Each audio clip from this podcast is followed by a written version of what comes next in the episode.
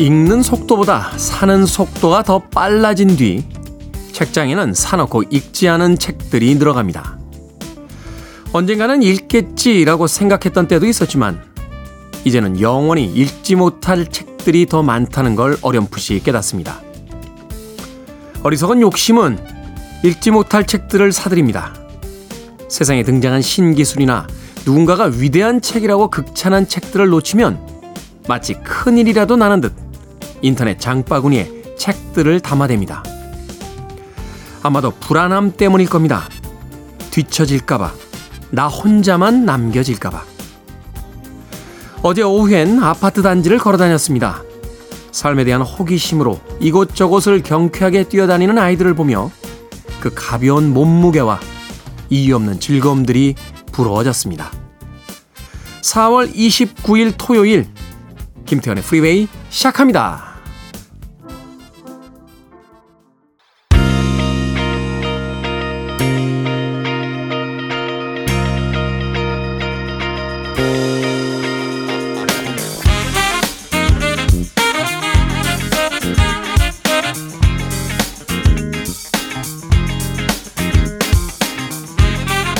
빌보드 키드의 아침 선택 김태훈의 프리웨이. 저는 클테차 쓰는 테디 김태훈입니다. 자, 오늘 첫 번째 곡은 2021년 빌보드 핫100 차트 이번 주 3위에 올라있던 저스틴 비버 그리고 피처링 다니엘 시저와 기본이 함께한 피치스 듣고 왔습니다. 자, 4월 29일 토요일 1부 시작했습니다. 1부는 음악만 있는 토요일로 꾸며드립니다. 1970년대부터 2000년대까지 이번 주 빌보드 핫100 차트에서 상위권에 랭크됐던 음악들을 중심으로 선곡해 드립니다. 자, 그리고 2부는요, 북끄북끄로 꾸며드립니다. 책 한 권 읽어보는 시간이죠. 오늘은 또 어떤 책을 읽게 될지 2부도 기대해 주시길 바랍니다. 자, 청취자들의 참여 기다립니다. 문자번호 샵1061, 짧은 문자 50원, 긴 문자 100원, 콩으로는 무료입니다. 여러분은 지금 KBS E라디오 김태현의 프리웨이 함께하고 계십니다.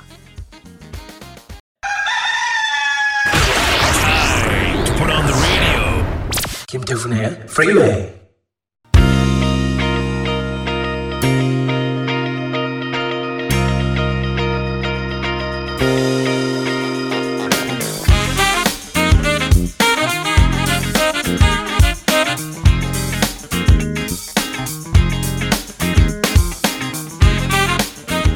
음악만 있는 토요일, 세 곡의 노래에 이어서 듣고 왔습니다.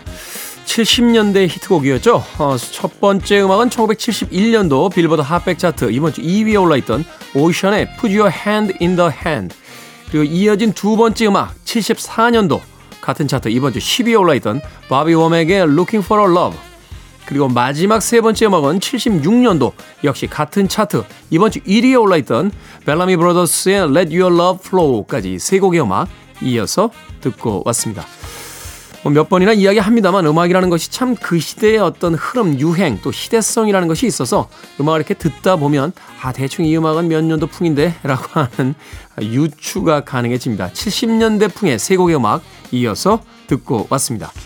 자, 박경숙님, 마늘종 무침이랑 진미채 하다 보니까 레시피가 같더라고요. 반찬에 놓은 거 보고는 아들이 사온 거지 라고 해서 마늘종 잘라놓은 걸 보여줬습니다. 증거를 안 버렸죠 라고 하셨습니다. 아들이 사온 거지? 라고 물어봅니까? 엄마를 의심하는 버릇은 좋지 않습니다만 맛있었다는 뜻이겠죠? 맛있었다. 예. 엄마가 했어? 진짜? 맛인데? 막 하면서 진미채랑 마늘종 무침이랑 레시피가 같아요? 아, 그래요? 하긴 어떤 분이 그런 이야기 하더군요. 우리나라의 대부분의 탕은 들어가는 소재만 다르지 간은 다 비슷하고. 예. 찌개, 사실 굉장히 유명하다는 신사동의 그 닭볶음탕, 예. 닭볶음탕 집에 가서 한번 먹어본 적이 있는데 저도 만들 수 있을 것 같아요. 예. 왜냐고요? 레시피가 떡볶이 레시피예요. 그러니까 닭이 들어가 있긴 있는데 떡볶이 맛이 나더군요. 생각해보니까 밀키트 중에도요, 닭갈비 떡볶이 이런 거 있습니다. 한번 먹어본 적이 있는데 이게 떡볶이인지 닭갈비인지 애매해요. 떡볶이에다 닭고기를 넣은 건지 닭볶음탕에다 떡볶이를 넣은 건지 애매할 때가 있습니다. 사실 이제 그렇게 비슷한 레시피로 뭐 소재에 따라서 이제 이름이 달라지는 경우가 있는데 마늘쫑 무침이랑 진미채가 레시피가 같다. 한번 해봐야겠네요. 왜냐하면 제가 진미채는 할 줄 알거든요. 워낙 진미채를 좋아하다 보니까 마늘쫑 무침, 진미채를 할 수 있으면 마늘쫑 무침도 할 수 있다. 어찌됐건 박형숙님, 의심많은 아들에게 한방 먹이셨네요. 엄마가 한 거야 하면서 마늘쫑 잘라놓은 걸 보여주셨다고요. 자, 1908님, 테디 지난 토요일 생방송에 커피 선물 잘 받았습니다. 감사 인사드립니다 라고 해주셨습니다. 고맙습니다. 선물 받고 나셔서 잘 받았습니다 라고 인사 보내주시면 저희들도 반갑고요. 또 가끔은 아끼다가 유효기간이 지나서 쓰지는 못하게 됐습니다 하는 사연도 올라옵니다. 그때는 제가 다 안타까워요. 근데 또 아시다시피 이렇게 자주 오시는 분들에게만 선물을 또 자주 드릴 수도 없거든요. 그러다 보니까 지난번에 주신 거 못 썼어요, 또 하나 주세요 라고 하시는데 참 드리지 못하는 제 마음도 안타까울 때가 많습니다. 보내드린 선물은요, 그때그때 빨리빨리 소진해 주시는 게 제일 좋습니다. 자, 1993님, 테디 아들 때문에 걱정이 많습니다. 게임을 밤새 한답니다. 지금은 2시에는 자도록 해 정도 얘기하고 있어요. 대학 4학년인데요 엄마 카페에서 공부하고 늘 것 같아. 이 말이 너무 행복하게 들리네요 라고 하셨습니다. 아니, 대학교 4학년인데 2시에는 자도록 해라고 이야기하십니까? 물론 걱정되죠. 취업도 해야 되고 하는 그런 시기인데 밤새 게임만 하는 것 같으니까. 그래서 아들을 믿어야지 어떻게 하겠습니까? 그 나이 된 아들을 뭐 쫓아다니면서 게임하지 마라, 취업 준비해야 된다라고 잔소리한다고 들을 나이도 아니고요. 그러다 보니까 카페에서 공부하고 늦을 것 같다는 말에 너무 행복해 하신다는 이 어머님, 좀 안쓰럽게 느껴집니다. 자, 아들들, 딸들, 어머님들, 부모님들 걱정하지 않도록 좀 자기 할 일은 좀 자기가 알아서 하는, 그리고 또 일종의 쇼맨십도 좀 있어야 돼요. 집에 있을 때는 또 하지 않더라도 좀 하는 척하는 또 이런 걸 좀 보여주셔야. 그렇죠? 제가 쇼맨십은 정말 잘했는데 결과가 항상 좋진 않았습니다. 자, 음악 듣습니다. 2013년으로 갑니다. 빌보드 핫100 차트 이번 주 1위에 올라있던 핑크 피처링 네이트 루즈, Just Give Me a Reason, 그리고 2008년 역시 같은 차트 2위에 올라있던 조던 스팍스의 그리고 크리스 브라운이 함께했습니다. No Air까지 두 곡의 음악 이어드립니다.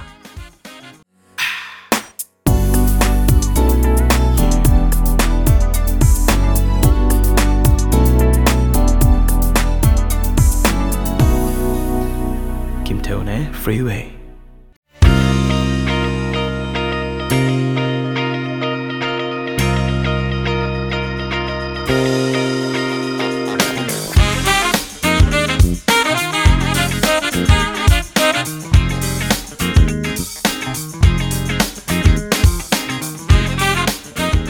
빌보드 키드의 아침 선택, KBS E라디오 김태훈의 프리웨이, 음악만 있는 토요일 함께하고 계십니다.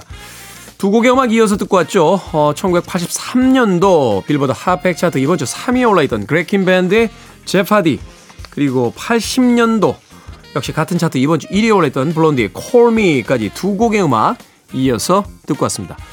디스코 시대를 대표하는 그런 두 곡의 음악이다 라고 이야기할 수 있을 것 같습니다. 디스코는 사실 그렇게 유행 기간이 길지는 않았어요. 70년대에 이제 히트를 한 뒤에 80년대 초반까지 이어졌고, 이제 80년대에 들어와서 이제 뉴웨이브의 열풍에 조금 주류에서 벗어나긴 했습니다만, 2000년대에 나오는 음악들도 다시 한번 살펴보면 이 70년대에서 80년대 초반에 유행했던 디스코의 어떤 그 스타일을 차용한 음악들이 굉장히 많습니다. 전성기는 그렇게 길지 않았다 하더라도 팝 역사에 미친 영향은 아마도 굉장히 길었던, 또 여전히 유효한 그런 음악 장르가 아닌가 하는 생각해봅니다. 자, 그렉 킨 밴드의 제파디, 그리고 블론디의 Call Me까지 두 곡의 음악 이어서 들려드렸습니다. 3087님, 얼마 전에 본가 내려가서 옷 정리하다가 신랑 겨울옷 안주머니에서 통장 하나를 발견했습니다. 시누이들이 보내준 용돈 내역과 회사 이름이 찍힌 600만 원이라는 돈이 있더라고요. 돈 한 푼도 아쉬운 지금, 비상금이라고 하기엔 큰 액수였어요. 바로 추궁할까 하다가 신랑이 말할 때까지 기다려보는 중인데 궁금해서 잠이 안 옵니다. 만일 비상금으로 빼돌린 돈이라면 배신감이 들어서 못 살 것 같네요. 600만 원이다. 야, 이거 큰 돈이네요. 그런데 이제 우리가 표현에 따라서 느끼는 감정도 좀 달라지지 않습니까? 빼돌린 돈이다. 이 어감이 좀 좋지 않습니다. 일단은 시누이들이 보내줬다. 이거는 뭐 원래 들어오기로 한 돈은 아니니까 빼돌렸다라고 이야기하긴 좀 그렇죠. 네. 회사 이름이 찍힌. 그럼 이제 회사에서 뭐 금일봉이나 이거는 좀 섭섭할 수 있겠네요. 그렇다고 해도 우리가 빼돌렸다는 표현은 좀 그렇지 않습니까? 그냥 미처 보고하지 못한. 신랑도 겨울옷 안주머니에 통장이 있다는 걸 본가에다. 야, 이게 참, 이게 사실은 섭섭하죠. 그렇죠?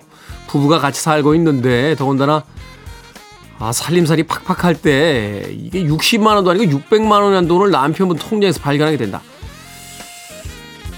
같은 종족으로서도 뭐라고 이렇게 변명할 거리가 이렇게 많지는 않습니다. 왜 들켜요, 이거를? 이거 왜 들킵니까? 에? 통장이 없어도 돈을 찾을 수 있거든요. 통장을 만들지 마세요. 요새 휴대폰으로 다 확인이 되는데 왜 통장을 만들어가지고 이게 지금 할 소리는 아닙니다. 3087님 차분하게 마음을 좀 가라앉히시고요. 차분하게 물어보세요. 차분하게 물어보시면 남편분이 또 뭔가 또 계획이, 뭐 우리들이 그렇게 계획적으로 사는 사람들은 아닌데, 아무튼 어감은 좀 바꿉시다. 빼돌린 돈, 배신감, 이런 단어들이 등장하면 본인도 상처받고 또 남편분에게 한 2옥타브 정도로 낼 소리를 4옥타브로 내게 되는 경우가 있으니까 마음을 좀 차분하게 진정하신 뒤에 상황을 좀 알아보시길 바라겠습니다. 자, 음악 듣겠습니다. 99년도로 갑니다. 빌보드 핫100 차트 이번 주 9위에 올라있던 구구돌스의 Slide, 그리고 97년도 같은 차트 10위에 올라있던 폴라콜의 Where Have All The Cowboys Gone까지 두 곡의 음악 이어서 들려드립니다. You're listening to one of the best radio stations around. You're listening to 김태훈의 Freeway. 빌보드 키드의 아침 선택, KBS E라디오 김태훈의 프리웨이 함께하고 계십니다. 1부 끝곡은 1993년도 빌보드 핫100 차트 이번 주 1위에 올라있던 실크의 Freak Me 듣습니다. 저는 잠시 후 2부에서 뵙겠습니다.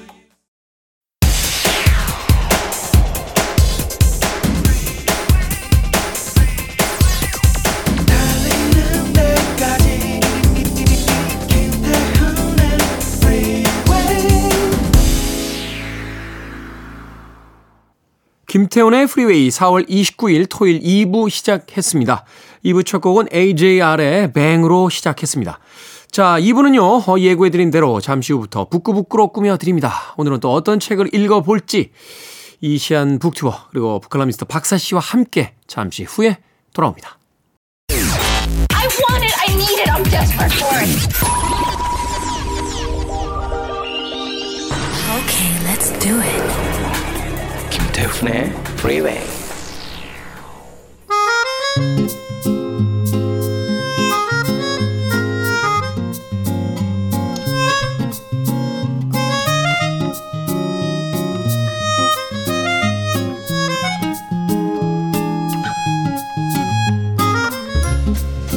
시대와 장르를 넘나드는 다양한 책 읽기 시간, 북끄북끄 북튜버 이시한 씨, 북칼럼니스트 박사 씨와 함께합니다. 어서 오세요. 네, 안녕하세요. 자, 지난주에 박사 씨께서 라디오에, 보이는 라디오의 위력을 경험하셨다. 어떤 이야기입니까? 길에서 저를 알아보시더군요. 네? 아는 척을 하셨어요. 보이는 라디오 한번 나와가지고요? 네, 그거 한번 나와서. 그걸 알아보세요? 네, 우와. 저 깜짝 놀라가지고 저는 이제 저 아는 사람인 줄 알고 저를 부르시길래 했더니 그분이 그 자기 북끄북끄 팬인데 보이는 라디오에서 봤다고 그러시는 거예요. 지지난주였나요? 저희가 그 생방으로 진행을 했던 게? 네, 그걸 보시고. 네. 우와. 그러시더니 저한테 아 정말 잘 듣고 있다 이러더니 제가 불교 얘기하는 것도 너무 좋아한다면서 불교의 경구를 하나 써달라는 거예요. 사인을 하면서 사인하면서 불교의 좋은 경구를 써달래요. 그런데 정말 딱 머리가 하얗게 되면서 아, 뭘 써드리지 이렇게 된 거예요. 천상천하 유화독존. 아니요. 그래서 제가 뭘 썼냐면 자등명 법등명을 썼어요. 한글로 자등명 법등명을 한글로 딱 써드렸는데 이걸 그날 저녁 때 제가 실상사 주지스님을 만났는데 이 스님이 너무 부끄러워하시는 거예요. 왜요? 그걸 원래 한문인데 그걸 한글로 써드렸다고요? 이러면서 그래가지고 그게 사실은 이게 그 한문 내용이 있으니까 한글로 쓰면 사실은 무슨 말인지 모르잖아요. 근데 제가 한문으로 쓸 수 있는 능력이 안 되니까. 그래서 되게 부끄러워하시면서 아 그냥 붓따로 살자 이런 거 써주세요. 그런 거 하지 마시고 막 이러셨거든요. 아니, 한글로 써주시면 받으신 분이 다 인터넷 검색으로 뜻을 새깁니다. 그러니까 마치 영어를 이렇게 발음나는 대로 써준 것 같은 그런 느낌으로. 약간 그런 거죠. 그런데 네. 며칠 뒤에 누가 링크를 보내주셨어요. 왜 송영길 전 더불어민주당 대표 그분이 귀국했을 요즘 아침 시끄러우시죠. 네. 그분이 귀국했을 때 인천국제공항에서 어떤 여성이 오시더니 제가 뭐 메시지를 하나 드리고 싶다 하더니 자등명 법등명을 한글로 커다랗게 출력해가지고 딱 전달했다고 이게 기사가 난 거예요. 깜짝 놀랐죠, 저는. 아니, 이게 무슨 일이야. 그 팬분은 박사님이 그러신 줄 알았겠어요. 아, 그러니까. 혹시 그분이? 약간 이런. 혹시 정말 만약 그렇다면 손을 들어주세요. 그분인가? 약간 이런 생각을 했는데 이걸 전달해주신 작가님이 자기는 태어나서 자등명 법등명이란 말을 처음 들었는데 거의 일주일 사이에 두 번 들었다. 라면서 얘기를 하시더라고요. 이야기 해주신 김에 뜻풀이도 좀 해주십시오. 청취자들 위해서. 네네. 이 자등명 법등명은 그 부처님이 마지막 설법이에요. 그래서 아 부처님 돌아가시고 나면 저는 어떻게 살아야 합니까? 그랬더니 너 자신을 등불로 삼고 법을 등불로 삼아라. 그러니까 남에게 의지하지 마라. 이제 이런 의미로 하신 말씀이시거든요. 그래서 불교 쪽에서 유명한 말인데 아 정말 식은땀이 나더라고요. 그것도 웃기지 않아요? 팬입니다. 사인해 주세요. 그러면 너 자신으로 살아. 하면서 의지하지 마라 막 이런 얘기를 해주신 거잖아요. 뭐 불교의 가르침에 의하면 모두가 부처가 될 수 있으니까 그렇죠. 자신의 깨달음을 남에게 이제 또 알려주시면 또 그분이 또 자신만의 깨달음을 또 얻게 되는 그런 선순환이 있겠죠. 자 오늘 읽어볼 책 어찌됐건 이 책 코너를 또 이렇게 사랑하시는 팬들이 있다고 하니까 이 책 선정부터 또 저희들이 좀 더 심사숙고하게 됩니다. 오늘은 박태원의 소설가 구보 씨의 일일입니다. 자, 이 책 대학 때 읽었던 기억이 있는데 이 책을 북끄북끄에서 다시 한번 만나게 됩니다.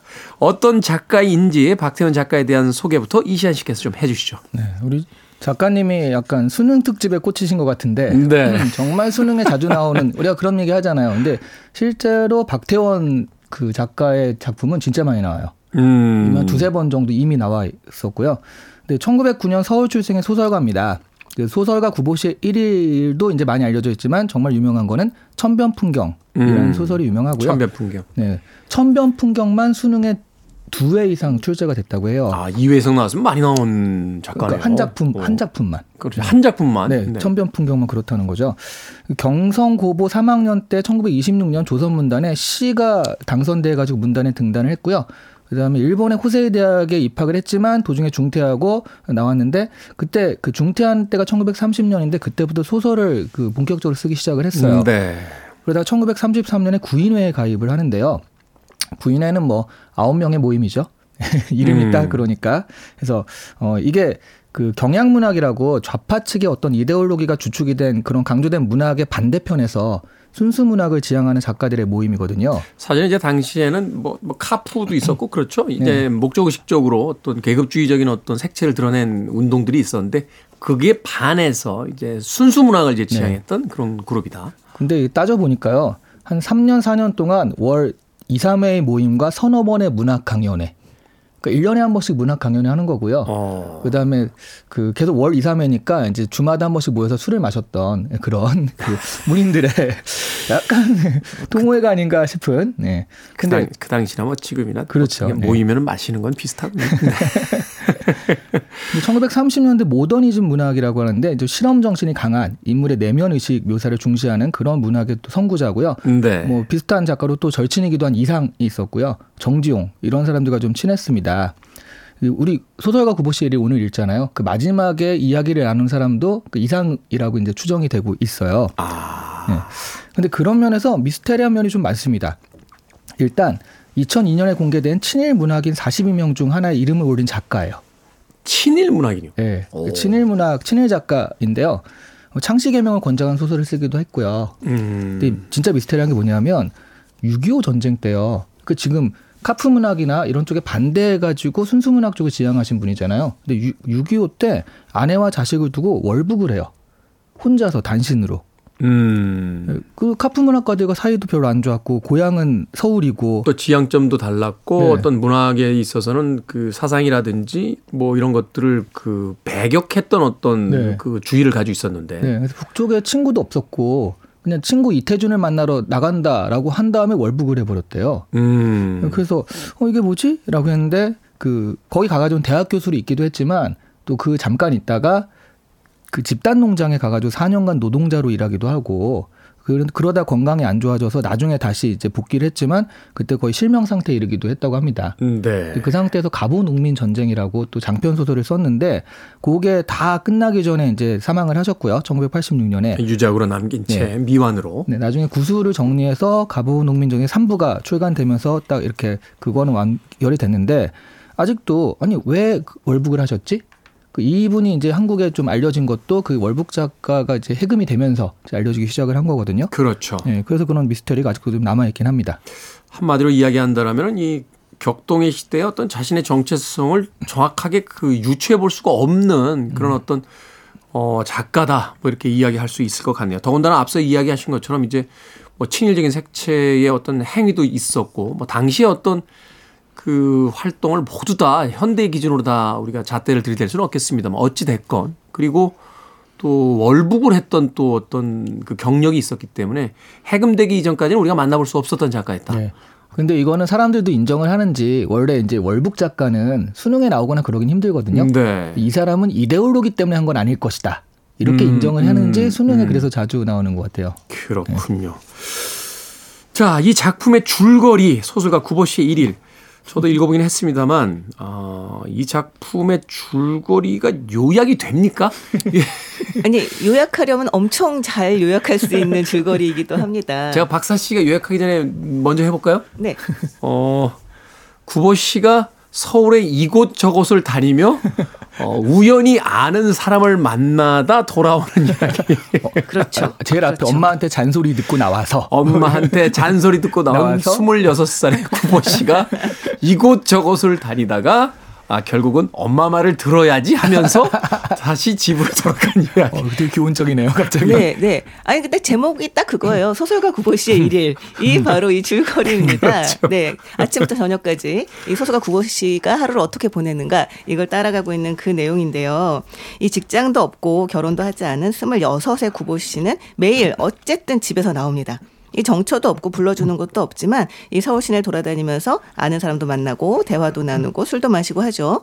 그러면서 자신의 과거를 회상하기도 하고 자기의 작품을 가지고 사람들과 토론하기도 하고 네. 술집 여급들과 어울려 장난을 치기도 하고요. 그러면서 아 나에게는 생활이 없다라는 것을 실감하고 아 진득하게 집에서 창작에 매진해야겠다라는 결심을 하면서 집으로 돌아가는 것으로 소설이 끝나죠. 자 아주 짧은 버전, 중간 버전, 살짝 긴 버전 다 들으셨습니다. 네, 벌써요, 진짜 테디가 요약한 거나 다를 바가 없잖아요. 네, 이게 이제 중간 버전이고 네. 이제 살짝 긴 버전으로 가면 장소를 다 이야기해요. 누구를 만나고 누구를 그렇죠, 만나고 그렇죠. 네. 네, 마치 네. 그 성경의 그 창세기처럼 누가 누구를 낳고 누구를 낳고처럼.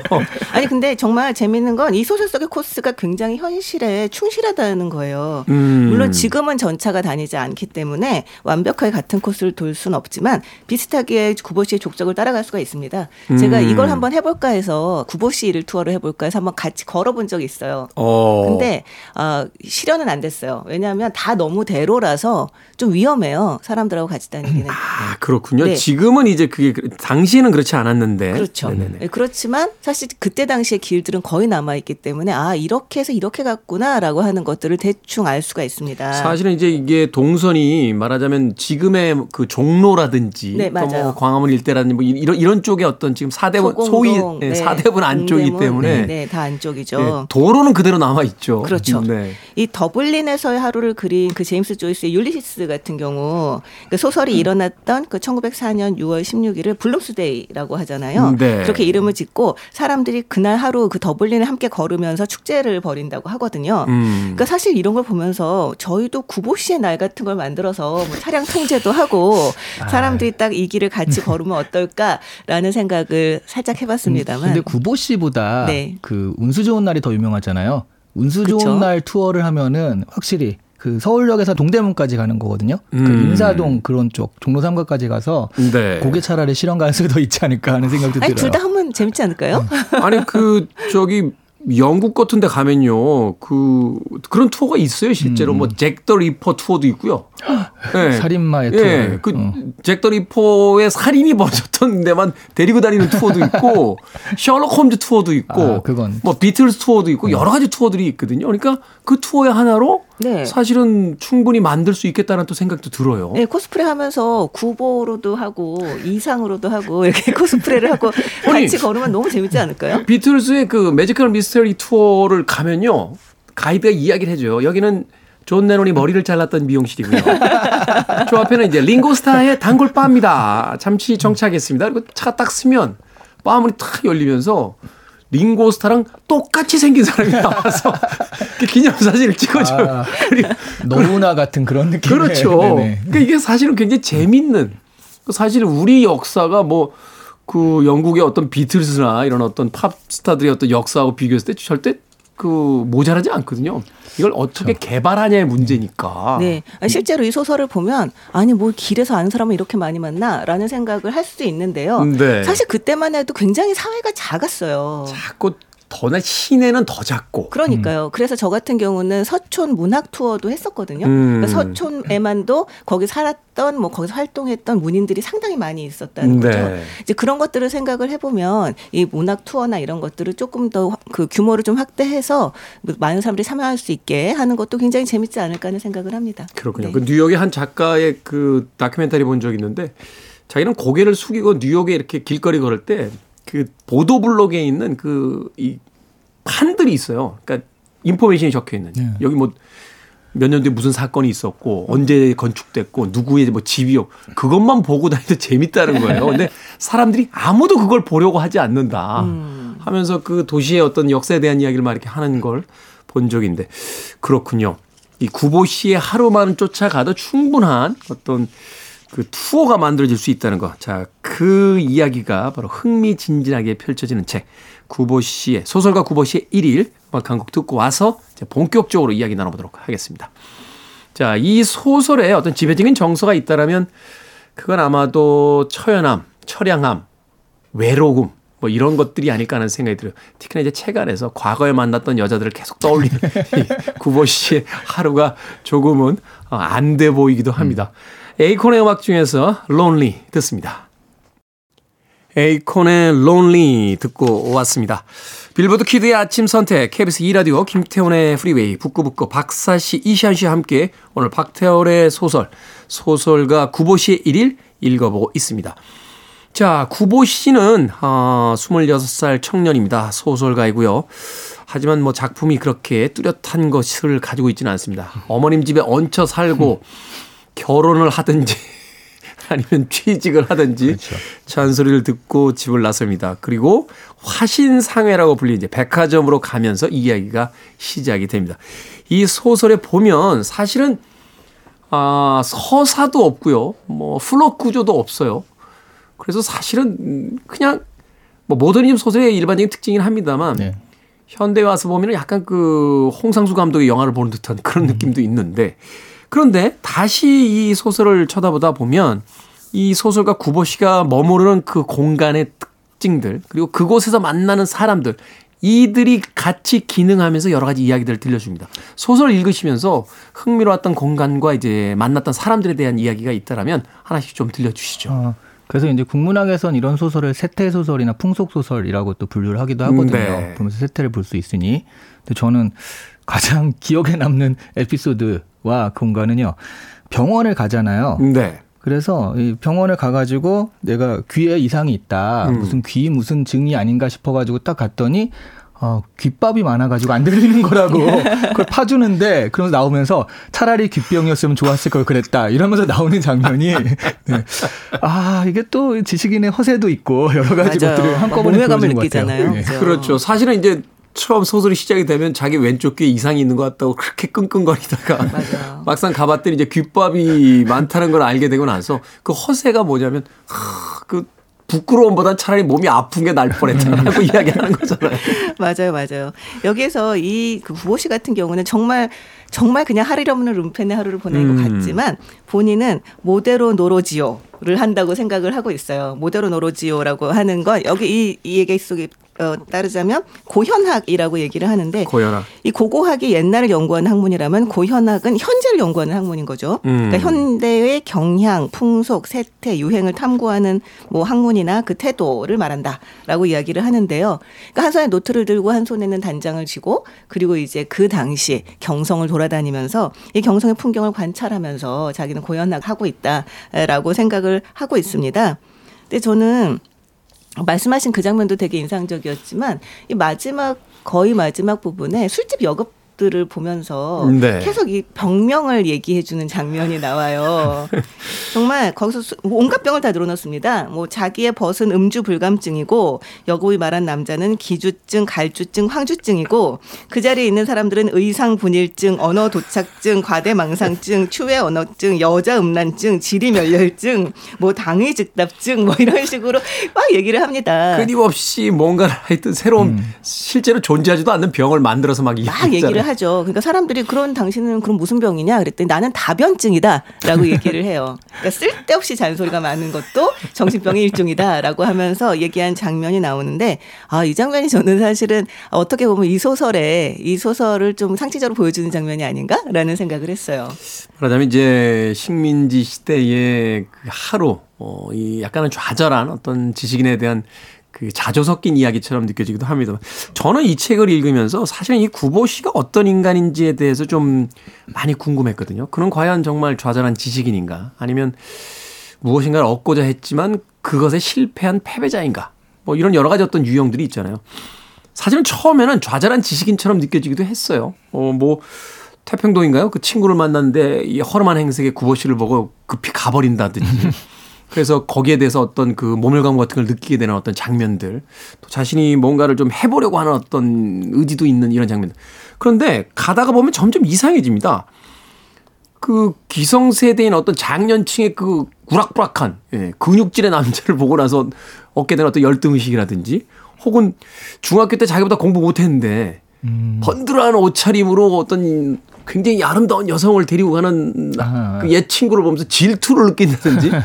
점점 소설의 후반부로 가다가 결국은 엄마 말을 잘 들어야지 하면서 그 돌아가는 마지막 장면에 가게 되면 결국은 이 구보라는 인물도 지식인인 척 허세를 떨지만 결국은 성공하지 못한 속물화되는 그런 인간이 아닌가 이런 생각을 하면서 소설을 나갔거든요. 맞습니다. 당시에 또 이런 게 있어요. 그러니까 그 부라든가 이런 쪽으로 성공하지 못하니까 문학가들 같은 경우에는 그 어떤 그 하나의 그 전형을 만들어내잖아요. 네. 가령 폐병에 걸려서 병약한 이미지라든가 그러면서 순수 문학을 추구하고 뭔가 고고한 말을 하고 이런 걸 만들어내는데 여기도 어떤 표현이 전 인상 깊었냐면 내 친구를 만났는데 시인인데도 불구하고 육체가 건강했다. 뭐 이런 표현이 나와요. 그러니까. 네, 시인인데도 불구하고 육체가 건강하고 직업도 있었다. 뭐 이런 식으로. 심지어는 신문사 기자하고 있는 그 시인 네, 지망생의 네. 벗을 만났는데 그 벗. 네, 근데 네.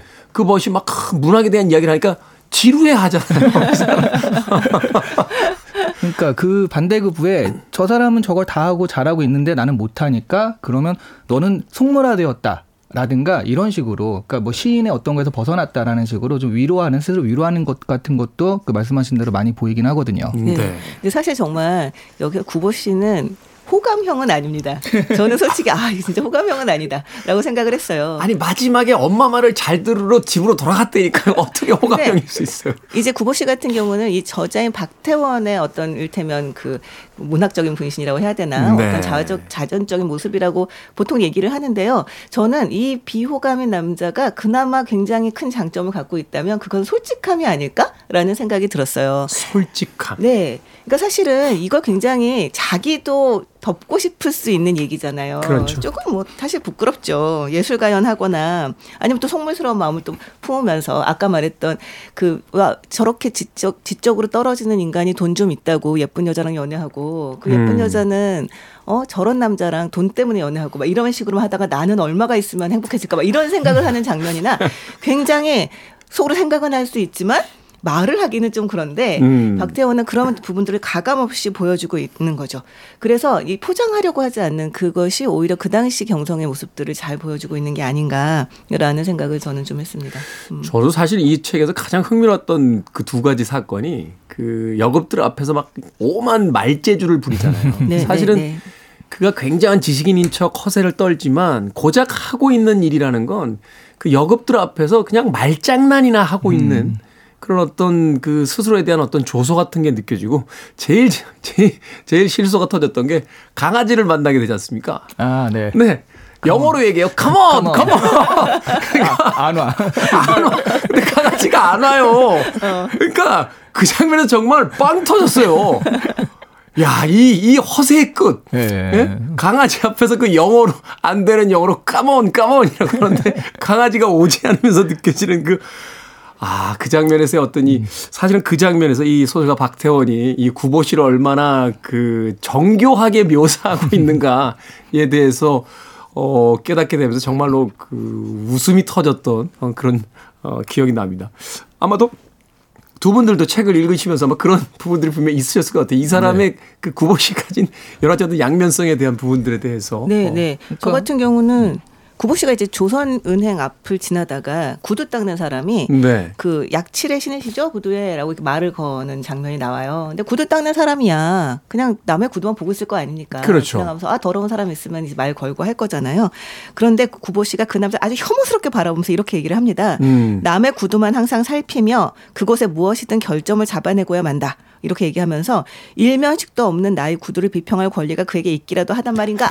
라면서 화를 내는 장면이 나오는데요. 그러니까 쓸데없는데 화를 내고. 아니 근데 이게 틀린 말은 아닌데 생각해보면 지금 구보 씨가 하는 일이거든요. 그러니까 자기가 자기 모순에 빠지잖아요. 그럼요. 구두는 아니지만 계속 끊임없이 남을 평가하고 관찰하고 평가하고 이걸 하고 있는 거잖아요. 그러면서 진짜 자기 자신의 허물은 보이지 않는 건지 아니면 이 이야기를 하면서 또 이를테면 자학 개그를 보여주고 있는 건지 저는 그런 생각이 들었어요. 예. 사실 이게 이제 산책자 소설이라고 네. 알터 베냐민이 이제 이런 거다 보들레르 같은 예를 들면서 하거든요. 네, 산책자 소설의 가장 큰 전제는 이 산책자는 그 군중부들보다 좀 다른 계급이어야 돼요. 그러니까 내가 좀 돈도 있고 여유 있고 그런 측면에서 이제 봐야 되는데 이 구보는 그렇진 않잖아요. 오히려 직업도 없고 돈도 없고 하는 측면에서 근데 산책을 하고 있단 말이죠. 근데 자신의 허위 의식은 그 위에 있잖아요. 그러니까요. 네. 그러니까 나는 그렇게 못 되는데 의식만 거기에 따라가다 보니까 우리가 보기에는 되게 위선적인 장면. 예를 들어 천박해라고 그 보험 권유원인가 뭐 이런 사람들 하는 거 보면 천박해라고 하지만 그 맥주를 먹고 있는 모습을 보면서 그게 눈에 확 들어오거든요. 네. 그 당시에 맥주를 먹는다는 게 장난이 아니었으니까. 굉장히 이제 돈이 네. 좀 있다는 거죠. 그리고 아까 그 친구 부러워하는 것도 결국 저 친구를 질투하는 그 이유는 예쁜 여자를 데리고 있다 이거거든요. 옷차림이 번듯하고 네. 그런 것들을 보면 되게 이 사람이 천박하다고 그 비판하는 그런 것들을 자기도 그대로 가지고 있지만 그거 내 눈에 들 뿐 못 보고 그거와 똑같은 거죠. 그래놓고서는 고작 한다는 얘기가 중학교 때 나보다 공부 못했다고. 중학교 때 26살짜리 남자가 그 이야기를 하는 장면. 그럼에도 불구하고 이 이야기가 흥미로운 것은 바로 이 작가가 앞서서 이야기하셨던 거죠. 박사 씨가 이야기하셨던 것처럼 그 솔직함을 통해서 결국은 작가 자신의 모습도 드러내지만 그 책을 읽고 있는 우리들의 모습을 낄낄거리며 웃고 쫓아가다가 문득 발견하게 되는 어떤 지점이 아닐까 하는 생각 해보게 됩니다. 음악 한 곡 듣고 와서 책에 대한 이야기 조금 더 나눠보도록 하겠습니다. 구보 씨의 처지가 바로 이렇죠. 캐런 앤입니다. Not going anywhere. Freedom.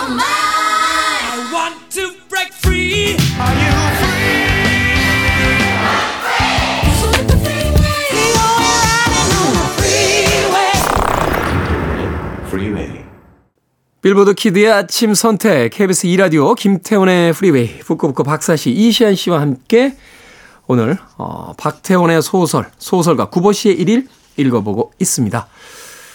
자, 저는 이 소설가 구보 씨 일일 중에서 유일하게 좀 눈물 한 방울 같은 게 고이는 장면이 있었어요. 이게 그 종로인가요? 종로를 이렇게 그 왔다 갔다 하다 어떤 그 여자들을 이렇게 관찰하다가 문득 전보나 우편물 같은 것들을 이제 받게 되는 상상을 하잖아요. 그러면서 아직 내용을 알 수 없는 그 전보나 우편물들이 주는 설레임 같은 거, 이런 것들을 이야기하는 장면이 하나 소설 속에 이렇게 슬며시 지나가는 장면처럼 있었는데, 그 장면이 전 그렇게 마음속에 남더라고요. 말하자면 이 도시를 은폐인으로 살아가고 있는 이 남자도 무엇인가 좀 도착하기를 바라는, 자신의 인생을 좀 뭔가 바꿔줄 만한 새로운 소식과 새로운 어떤 그 희망이 좀 다가오길 원하는, 그 장면만큼은 식민지 조국에서 갈 길을 잃어나는 롬펜의 어떤 그 하루의 우울과 이렇게 겹쳐지면서 굉장히 좀 짠하게 느껴지기도 했었는데, 전체적으로 이제 이 소설을 좀 평가를 해 주시면서 또 이야기를 좀 해 주신다면. 근데 저는 사실은 이 소설을 이제 그 당시에 어떤 세태나 이런 것들을 바라보는 측면, 또 옛날에 우리가 1930년대 풍경을 보는 측면도 있지만, 그걸 쫙 싹 걷고 이렇게 보면 지금 우리 백수의 하루와 굉장히 비슷한 느낌이 많이 들거든요. 비슷하죠. 네. 사실 이 소설의 가장 큰 효용성은 낄낄거리고 웃다가 어느 장면에서 나를 보게 된다는 거죠. 제일 그 첫 번째가 그 앞에 나서는데 엄마가 뒤에서, 항상 엄마는 그 뒤통수의 잔소리를 하시잖아요. 네. 그 취업이랑 결혼 이 얘기를 막 하는데 이 사람이 그 말대꾸도 안 하고 그냥 나오잖아요. 네. 근데 나오면서 그 말은 했어야 되는데 이러면서 후회하면서 나오잖아요. 지금 우리 모습과 굉장히 비슷한 느낌에. 그래서 저는 이걸 보면서, 그러니까 그런 그 시대적인 걸 빼고 본다면 그런 건 진짜 변하지 않았구나. 정말 공감이 되는 그런 지점들이 많더라고요. 그리고 왜 지금도 그렇지만 그때도 그렇고 찌질해지면 사람이 꼭 지나간 여자들을 그렇게 떠올리죠.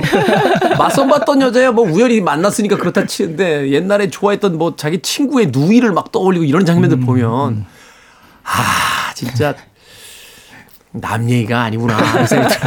지금 남의 일 같나요? 라고 물어보려고 했어요. 지금은 안 그렇습니다. 옛날에 괜히 지나간 여자들한테 이렇게 전화 한번 해봐 뭐 이런 경험도 있잖아요. 잘 모르겠는데요, 저는. 저만 있어요? 나만 있어? 저는 제가 막 사회생활을 시작했을 때 저희 아버지가 제게 해준 인생 조언이 있었어요. 그게 뭐였냐면, 놀더라도 남의 사무실 가서 놀아라. 집에서 놀지 마라. 이거였습니다.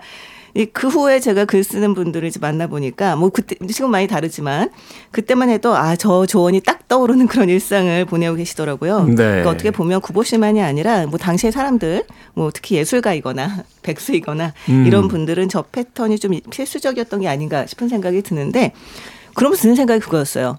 지금 같은 경우는 저희가 인터넷이 발달해 있잖아요.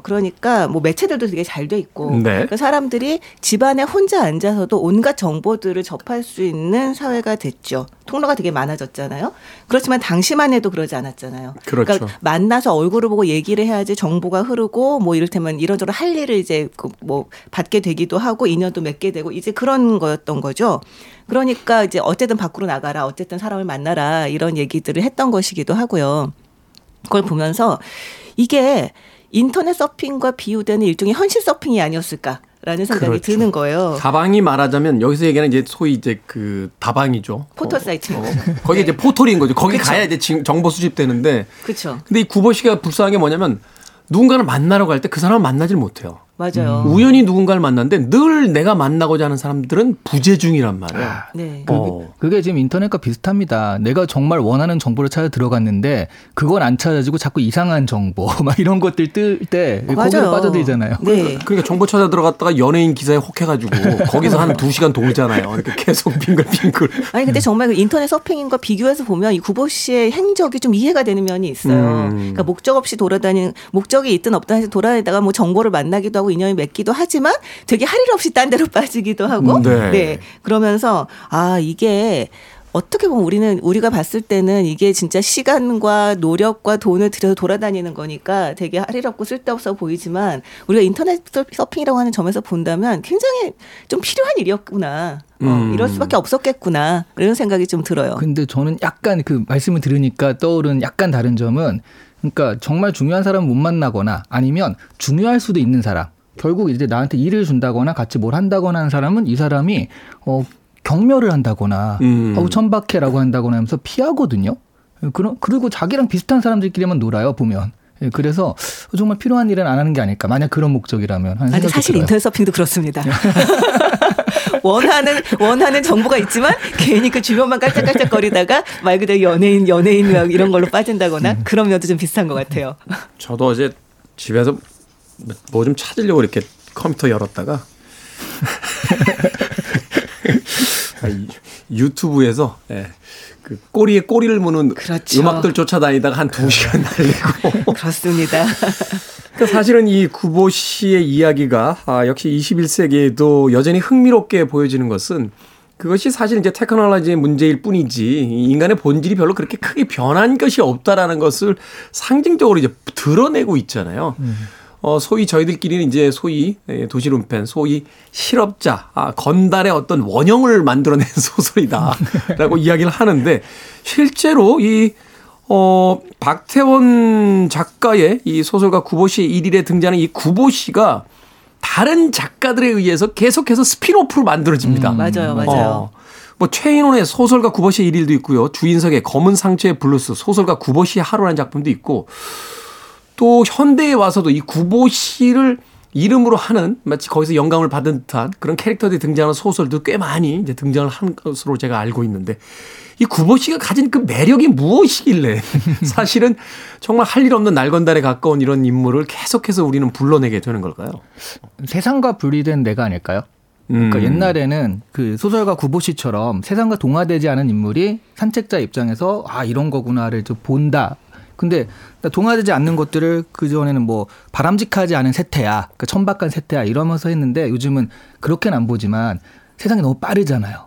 속도가 너무 빠른데 내가 거기에 동화되지 못하는 나 이런 식으로 뭔가 세상을 바라본다는 그런 거는 지금도 앞으로도 계속 이제 남아있을 만한 그런 어떤 서술의 기조가 아닐까 싶어요. 그렇군요.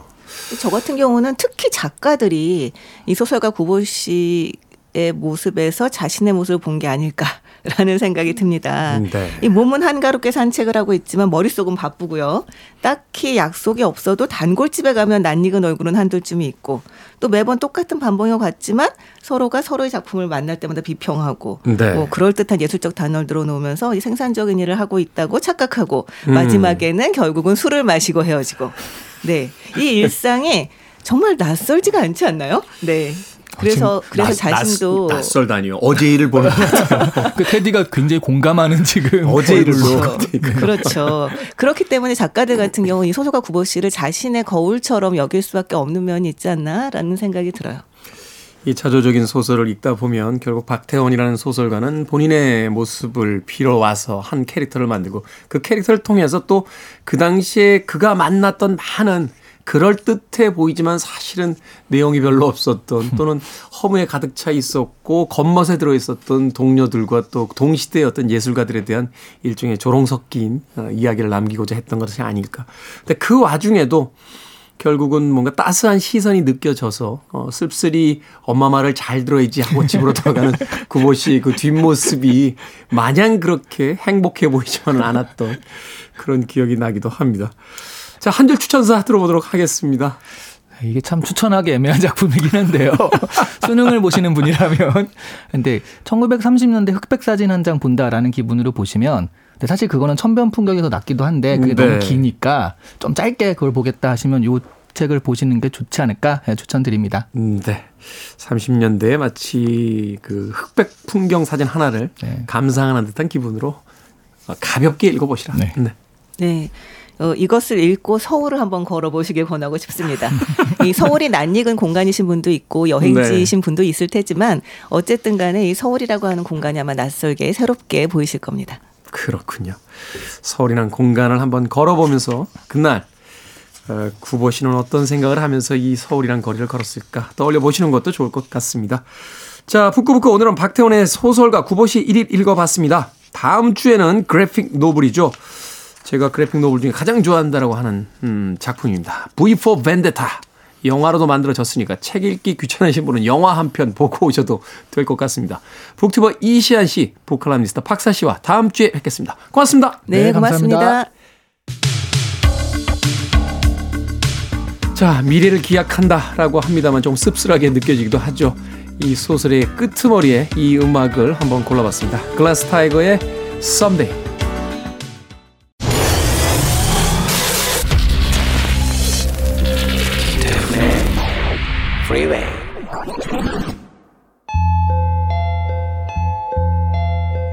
KBS E라디오 김태훈의 프리웨이 오늘 방송 여기까지입니다. 오늘 끝곡은 레디오헤드의 No Surprises 준비했습니다. 편안한 휴일의 하루 보내십시오. 전 내일 아침 7시에 돌아오겠습니다. 고맙습니다.